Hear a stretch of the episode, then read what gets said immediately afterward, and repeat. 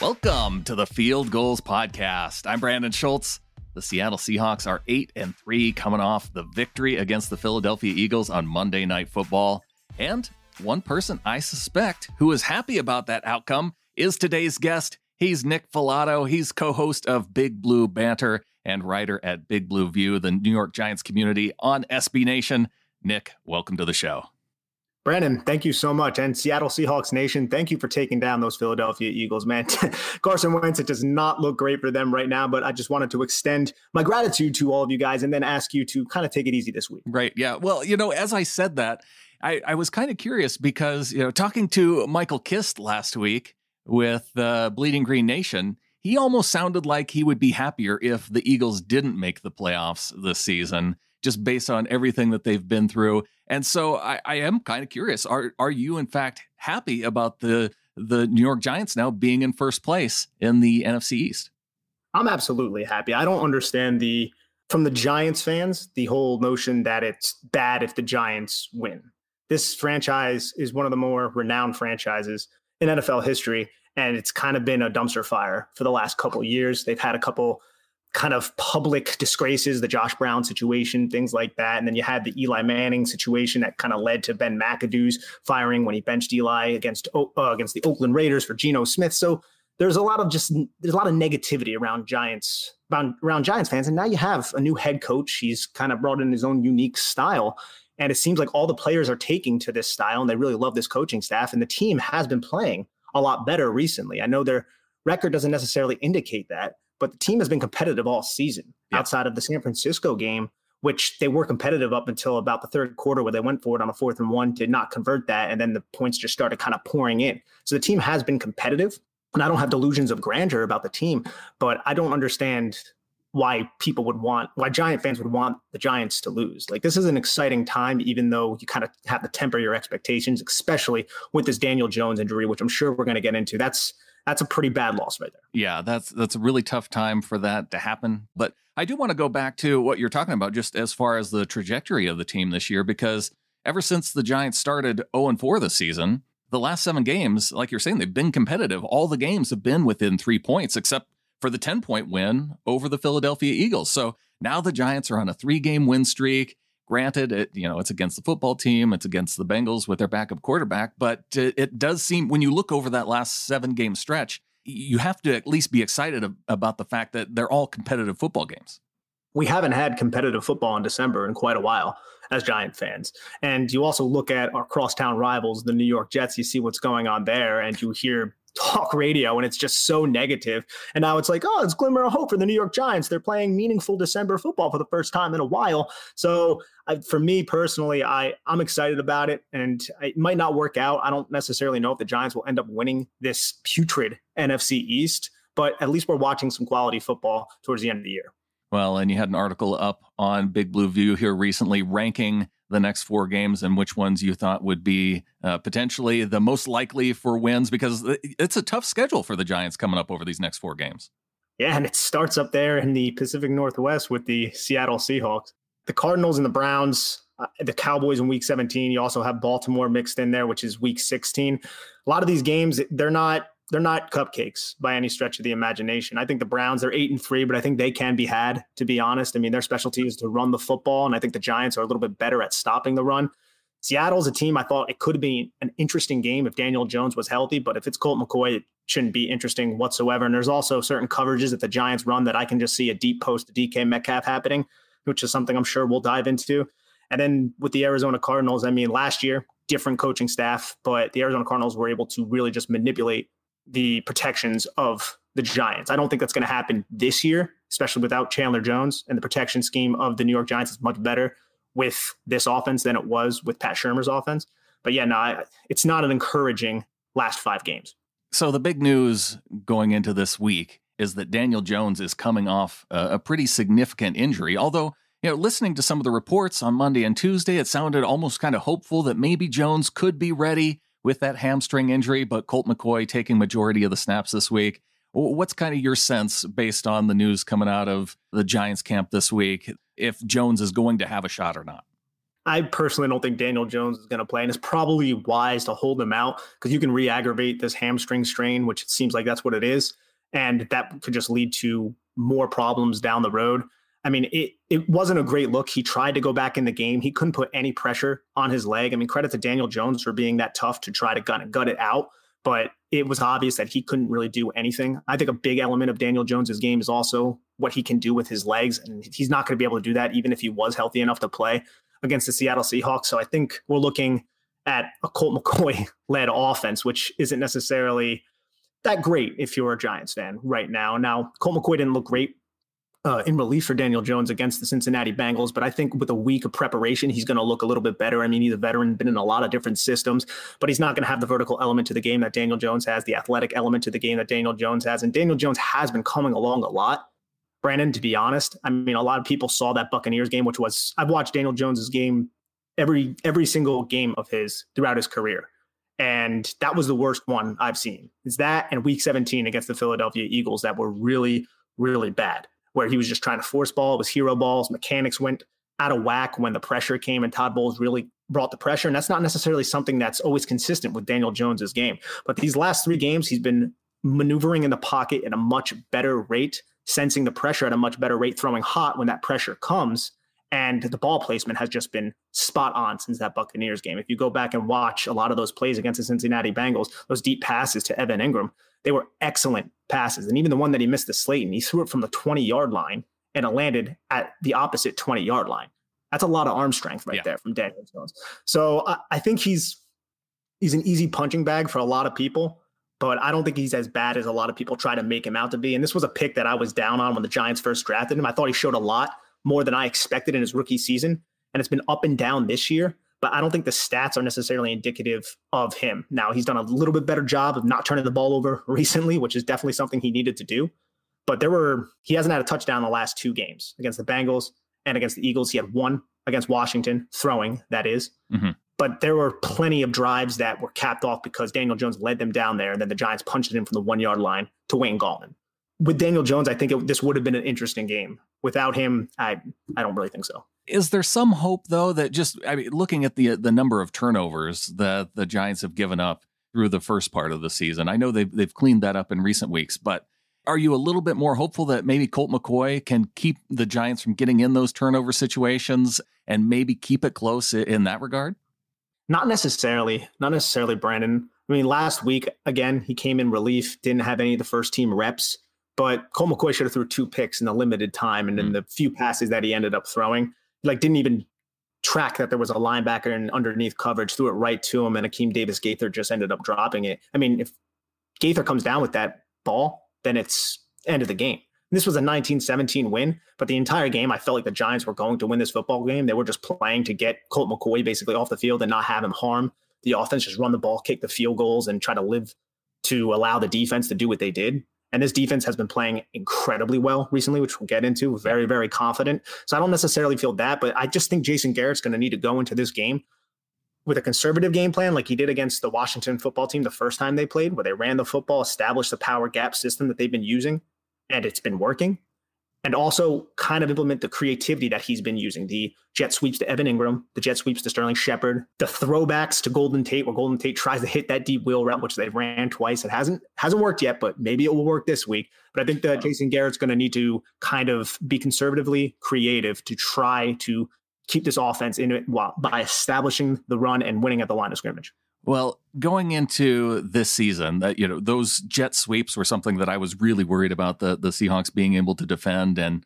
they went out and they got some more speed in the offseason. So I I am curious to see if if this could be the game where we start to see more of that, and if it, it works against this defense. It's been very strong against stopping the run. So I I think the this Seahawks defense is going to focus in. Pete Carroll loves to focus in on stopping the run. And I'm a little bit curious, you know, with Saquon going out early this season with the ACL injury, Daniel Jones going out now, what group on offense would you say is really the strength of this Giants offense right now?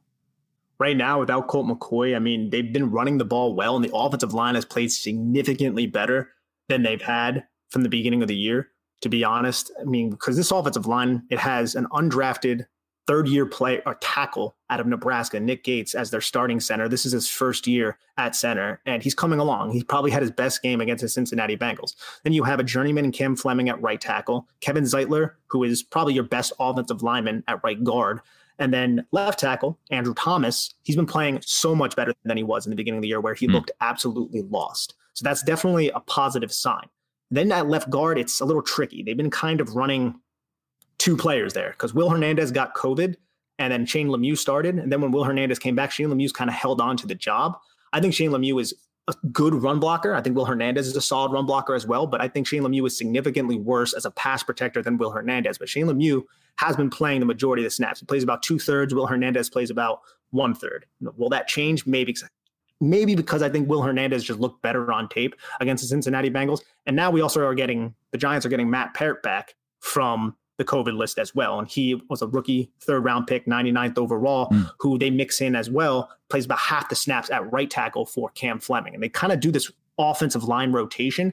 And the offensive line has been, I guess, the strongest unit. The receivers have been hit or miss, I guess you could say. Darius Slayton's dealing with an injury right now. Sterling Shepard is one of the more underrated players on this team, maybe even one of the more underrated players in the league in terms of his precision, his route running, and his ability to just manipulate defensive backs' hips. He's definitely somebody that you have to pay attention to.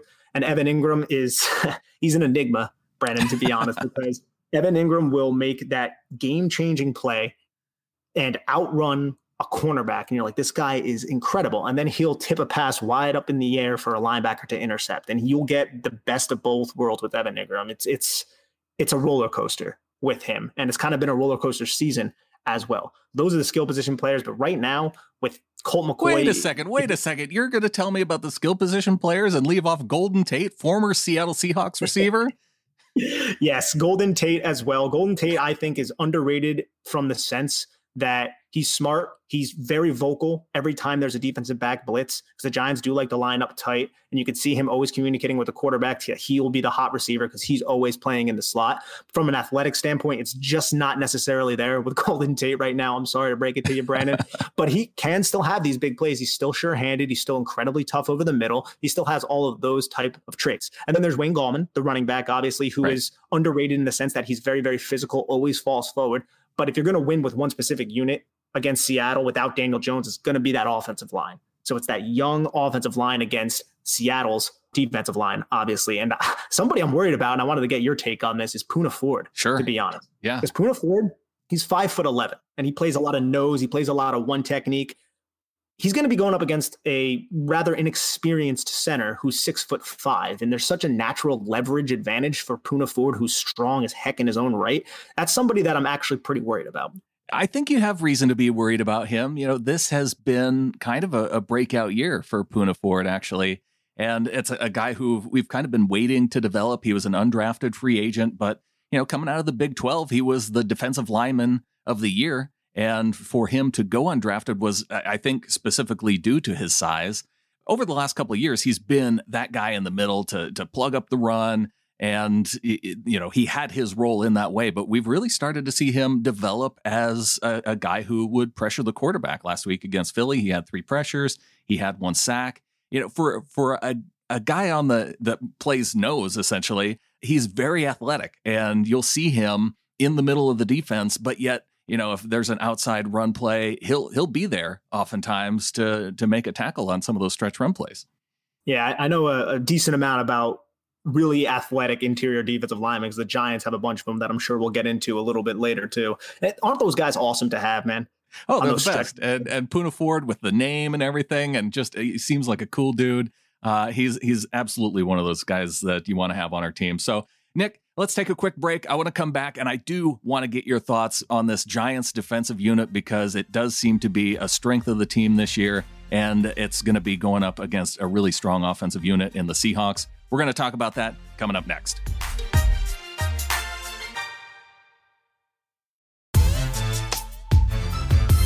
Nick Falato of Big Blue View and co host of the podcast Big Blue Banter joining the show. And we're talking about the New York Giants and Seattle Seahawks coming up on Sunday as the Giants travel to Lumen Field in Seattle.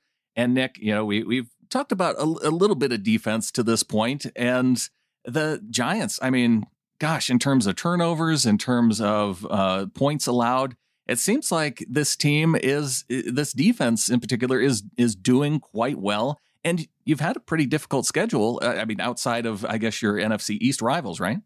Yeah, I mean, I would definitely say so. They played the Rams. I mean, Chicago's not necessarily that great. They played Nick Mullens of San Francisco, and they were able to really run the ball on this team, but that was way back in week three. But as far as recently, the Giants beat the Bengals, only allowed 17 points. Seven of them came on a kickoff return in the first half. Then they held the Eagles to 17 points, Washington to 20, and then Tom Brady and the Buccaneers to 25. And that was kind of really when this defense really started to gel. I would even argue that against the Eagles they did, but then Jabril Peppers, who was having a phenomenal season, gave up a pretty bad touchdown to Boston Scott to end that game and give the Eagles the win in the waning minutes.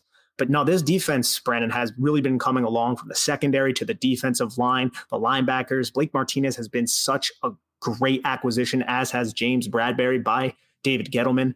And I just think I'm excited about this team because it's an actual team. I feel like the Giants recent Giants defenses weren't necessarily a team, really. It was just a bunch of individual players playing football together. This is definitely has team vibes to it, and I think that can't be understated. Well, one of the guys that I was really worried about because Kyler Fackrell, when he played for the Packers, I, I remember one game where he just I, he was in the backfield against Russell Wilson. It seemed like every other play, and unfortunately, it, it sounds like he's going to the IR this week.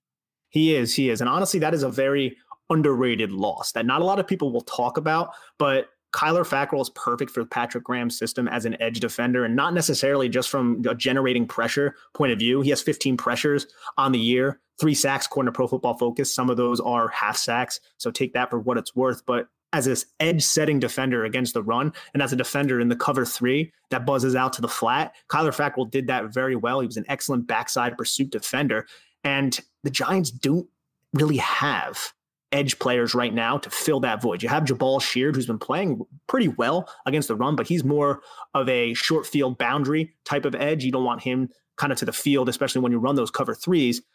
You have Carter Coughlin and you have Niko Lalos and you have Cam Brown. That is a seventh round pick, a sixth round yeah, pick. I don't, I don't know any of those names, Nick. yes, yes, there. It's a seventh round pick, a sixth round pick, and an undrafted free rookie free agent, all rookies that are going to kind of be mixed in with Jabaal Sheard for that edge position. And the problem with Carter Coughlin, he's very quick. He gets a lot of pressure on the quarterback. He's from the University of Minnesota, but he's not exactly stout against the run. Holding up at the point of attack may be an issue, but the Giants may be faced to, to play him without Kyler Fackrell because the Giants lost Oshane Ximines. He's on the IR. They lost Lorenzo Carter. He's on the IR. They're very, very thin at the edge position. They traded Marcus Golden. So you look at the the vulnerabilities of the defense, that's definitely the big vulnerability. I'm interested to see on who exactly they're going to bring up for the practice squad or who they're going to address or how they're going to just address this Kyler Fackrell loss. You can mm-hmm. also see them putting Devante Downs and David Mayo on the line of scrimmage as like an edge rusher on rundowns to help set that edge and kind of keep the continuity of the run defense together.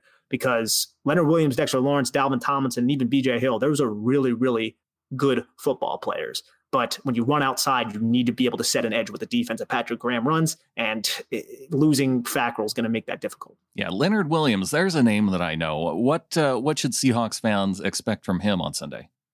Relentless. Leonard Williams is absolutely relentless. Patrick Graham likes to use him on a lot of well designed stunts and twists, and you can see him at one technique, three technique, four eye technique, five technique, edge player. He he can really do it all, and he has been doing it all this season. He leads the Giants with 38 pressures, has seven sacks with those 38 pressures, and he's been playing for that contract and he's earned it, to be honest. I mean, Leonard Williams has been everything that you can kind of hope for from the New York Giants. And I really just want to see this player paired with someone like Chase Young, paired with a true edge rusher because it would really maximize his skill set. But right now, he's the most dangerous pass rusher they have. And he's somebody that you should probably be worried about, especially if you guys' offensive line has not been playing all that well. You know, it's been off and on this year, and a big concern that I have going into this game. Brandon Shell, who the Seahawks picked up from the New York Jets to play right tackle this offseason, he's actually been one of the best right tackles that I can remember in, in Seahawks history of, of recent memory.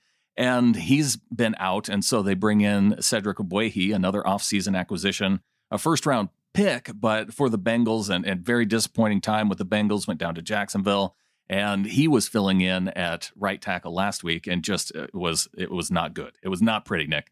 So I, I am a little bit curious of when Leonard Williams is lining up on the edge, if he is generally taking on the right tackle or left tackle, because it's a big difference between Ogbuehi on the right side and you know a Pro Bowl talent and Dwayne Brown on the left side. It's been both. I mean, you've kind of seen him all over the line of scrimmage. To be honest, Patrick Graham has done an excellent job. A teaching these guys the importance of playing defense, which is something that seems pretty trivial, but all these players rave about the attention to detail that Patrick Graham instills in them, and you kind of see it on the film. But Leonard Williams, they're going to try to get him matched up against whoever is the most vulnerable. That's what I expect them to do. And if you look at his splits, he plays a lot over the right tackle. He plays a lot of right end. He'll play Rio. He'll play Leo. He'll play just on the defensive line as the one tech, two tech, and all those interior spots, depending on the situation. That's more of a role that is for Dexter Lawrence and especially Dalvin Tomlinson, who's usually always over the nose and commands double teams because he's an absolute stud. But Leonard Williams, yeah, I'm sure we're going to be seeing Leonard Williams against Wehi, to be honest. Well, that uh, that worries me then. and that's what that makes absolute sense. So, uh, if now if they can't get pressure on Russell Wilson, uh, obviously it's it's going to be tough for the New York Giants defense. You you mentioned some of your concerns earlier about the way the Giants play defense, but DK Metcalf coming off just an absolutely huge game against the Philadelphia Eagles. He's already at a thousand yards for the season. He's the fastest Seahawks receiver to a thousand yards, and so that beats out uh, Hall of Famer Steve Largent. Obviously, different era, but uh, now the fastest guy to do it. That beat uh, Joey Galloway, an outstanding receiver in his early season with the Seahawks as well. So. Uh, what do you expect the Giants to do? Do you think with with the kind of season that James Bradberry's having, do you think he's lined up across from Metcalf every single snap, or do they tend to play the kind of defense where, like the Seattle style defense, everybody just kind of stays to their spots? You know, that's actually a really good question because earlier in the season, Bradberry, you saw him shadowing a little bit more, but earlier in the season, they actually played man coverage. They really don't play a lot of man coverage. You're rarely going to see them and cover one man free. It's something they really just do not do. They'll do two man under uh, if it's third and short and they're afraid of the pass. They'll do two man under, so two high, man underneath. But they're a pretty heavy zone team. And that's kind of what they, that's kind of been their calling card all season. That's one of the reasons they're effective. They're top down type of defense. Check it down. We're going to rally to the football and we're going to make a tackle. This team is very good at not missing tackles, which is something I'm not used to saying as a Giants fan, because I feel like defenses in the past have been. So I expect a lot of cover three. It's what they've been doing. Last week, coming out of the bye against Cincinnati, they were using a lot of Tampa two robber inverted cover two, whatever you want to kind of deem it. And that's the coverage that I'm worried about. If they use it too much against Russell Wilson, it's going to hit a big post because that puts such a stress on those two deep half defenders dropping from basically the line of scrimmage because they're obviously in a disguise. They do a really good job pre snaps uh, showing the quarterback a different type of defense. If they come out in a lot of inverted cover too, I could see a big deep post play going to DK Metcalf. I really hope that doesn't end up happening. I think uh, Patrick Graham being as smart as he's been this entire season is going to be pretty judicious with that type of coverage. Don't use it as much against Seattle like they did against Cincinnati because you're going up against Brandon Allen. This is Russell Wilson. He'll make you pay. So I think we're just going to see a lot of three deep, maybe normal cover two type of plays, and then also cloud type of coverages to DK Metcalf's side. And they're going to try to force checkdowns. They're going to try to pressure. They'll probably bring a little bit of the blitz, a little bit of the DB blitz. They like to bring uh, the nickelback, either Darnay Holmes, rookie, fourth round pick out of UCLA, or Logan Ryan, he drops down and he comes on a five man pressure package. They'll probably do that to kind of help accelerate Russell Wilson's internal clock. But yeah, you're going to see a lot of cover three. That's interesting to me because, I mean, Russell is not a guy who likes to check down. And so I can see that uh, going a, a couple different ways. You know, it's either he's he's going for the big plays and and finding them, or maybe a guy like Dexter Lawrence having a big game, Leonard Williams having a big game, and and getting pressure to him. So that's it's going to be something interesting to watch. And the, this Giants team has been pretty good about uh, getting turnovers, haven't they? They have been. They've been very opportunistic. They're all of that New England mindset where they're just going for the football and they're stripping and they're punching at the football, which is something that Logan Ryan has perfected. And it's definitely a welcome sight. But I am I'm like you kind of mentioned, Brandon. I'm a little nervous about those those deep passes. Yeah. I really am. Once you give Russell Wilson time, and they're going to be in that three shell a lot of the time, so there's going to be help coming over the top, hopefully. But it's going to be hard to contain DK Metcalf, even with the cornerback as good as James Bradberry, especially with the second option of Tyler Lockett, who seems like he'll disappear sometimes and then just blow up and be the best receiver ever. He's got to be the most efficient receiver in the league this year. I feel like he's like that almost every year. and the the chemistry that he and Russell Wilson have is incredible. And he does have a, a knee injury that I think has been holding him back here these last couple of weeks. Mm-hmm. So I, I'm hoping that he's he's coming back from that, and that uh, because once you have a healthy DK Metcalf paired up with Tyler Lockett, and then not to mention the fact that Josh Gordon was announced that he's been reinstated. He's not going to be back for this game, but he will be back for the final two games against San Francisco and Los Angeles. So it'll be a big boost for the Seahawks offense to get a guy like Josh Gordon in those last two games and then going into the playoffs.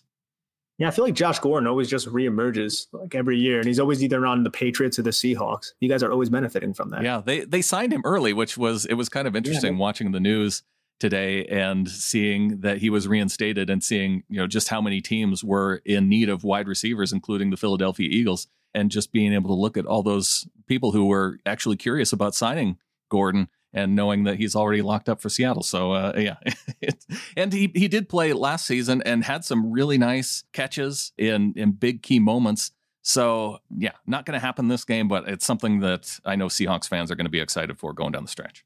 Absolutely. And just to touch on the Giants turnovers again, the player to watch would probably be Logan Ryan in the middle of the field. Mm. Doesn't seem like Russell Wilson throws into coverage all that much, but he's been playing robber a lot of the times, dropping down, using a little bit of a slice type of technique where you kind of cover the number two, have the nickel back outside shaded over the top, and then the the safety drops down and tries to rob that inside breaking route, whether it be a dig or a slant, something that you kind of see a little bit on film from the New York Giants. Logan Ryan definitely tried to do it several times against Brandon Allen. And Brandon Allen, to his credit, actually didn't end up throwing the football, just kind of double clutched it and took a sack from Leonard Williams. So that's kind of uh, some of the stuff that they're going to be throwing at Russell Wilson. But doesn't seem like Russell Wilson's a turnover prone type of guy. He he hasn't been the last few weeks. He had a pretty good stretch where it uh, he was making some throws that you just don't see from him. So yeah, Logan Ryan uh, second on the team with eight passes defensed behind James Bradberry with 15. He has the three force fumbles, so you know that, and that's leading the team. So uh, definitely a guy to be worried about. Nick, really want to thank you for coming on the show. What uh, what kind of prediction do you have for this game coming up? I think the Seattle Seahawks are probably going to win this game. I'm going to say we'll go with 24 to 10. You know, as as a guy who has been watching the Seahawks defense all year, I was really excited that they might hold the Eagles under 10 points and then to see the Hail Mary, you know, put up points late in the game. Uh, you know, a nice uh, seeing them hold an offense to 10 points. I, I'd be okay with that, Nick. That's Colt McCoy, though. If this was Daniel Jones, I would give if this was healthy Daniel Jones, I would give the Giants a, a, legitimate shot to win this game, even if even though it's on the road. Well, maybe we should just be thankful that uh, that this is going to happen. hey, uh, before you go, what what's your prediction as far as the East goes? Who who's going to win this? See, the Washington football team are kind of surging right now. Yeah. So if again, not to go back on if the Daniel Jones, but if Daniel Jones only misses this game and he can come back, I think the Giants have a real legitimate shot to win this. But the way that Washington defense is playing, the way they've been running the football, they're not a team to write off right now. And it's definitely not the flavor of this week to pick Philadelphia or Dallas because they were both absolutely embarrassed. So I think the Giants, I think it's going to come down to maybe the Giants or the football team, which are the two teams that you would definitely not have picked in the beginning of the year. No, no. And and really Washington has a difficult stretch over the next three games too. They play Pittsburgh next, then they play mm-hmm. San Francisco on the road, and then they play Seattle. So it's uh, and closing off the season is probably the the favorable part of their schedule with Carolina and then the Eagles. But yeah, if if they lose the next three, I guess there's the potential that six, six and, and, ten, then six and ten potentially wins the East. That's kind of the the buzz going around that six and ten might be the the number to get there because Philadelphia and Dallas have looked really really bad, and Washington and the Giants are both kind of hey, if they win this game, then that's going to give them a good shot. But they're both sitting at four and seven right now, and the Giants have that tiebreaker because they beat them twice. Thank you, Ron Rivera, for going for two. Thank you. I don't know how I feel about a team beating the Seahawks seven and nine season to get to you know get into the playoffs with six wins. I, you know, we're not going to have that anymore. I would definitely love to see the Giants host a playoff game and then beat like the Rams or something. I, you know what? That is the perfect team that I would like to see them beat in the playoffs. So I, I'm, I'm going to be rooting for that, Nick. I knew you'd love that. He is Nick Falato of Big Blue View and co host of Big Blue Banter. Nick, really appreciate you coming on the show, breaking down this game. Brandon, thanks for having me. See, Nick knows just the right things to say to this particular audience. Really appreciate him coming on. Follow him on Twitter at Nick Falato, F A L A T O. And after you give him a follow, hop on over to fieldgulls.com.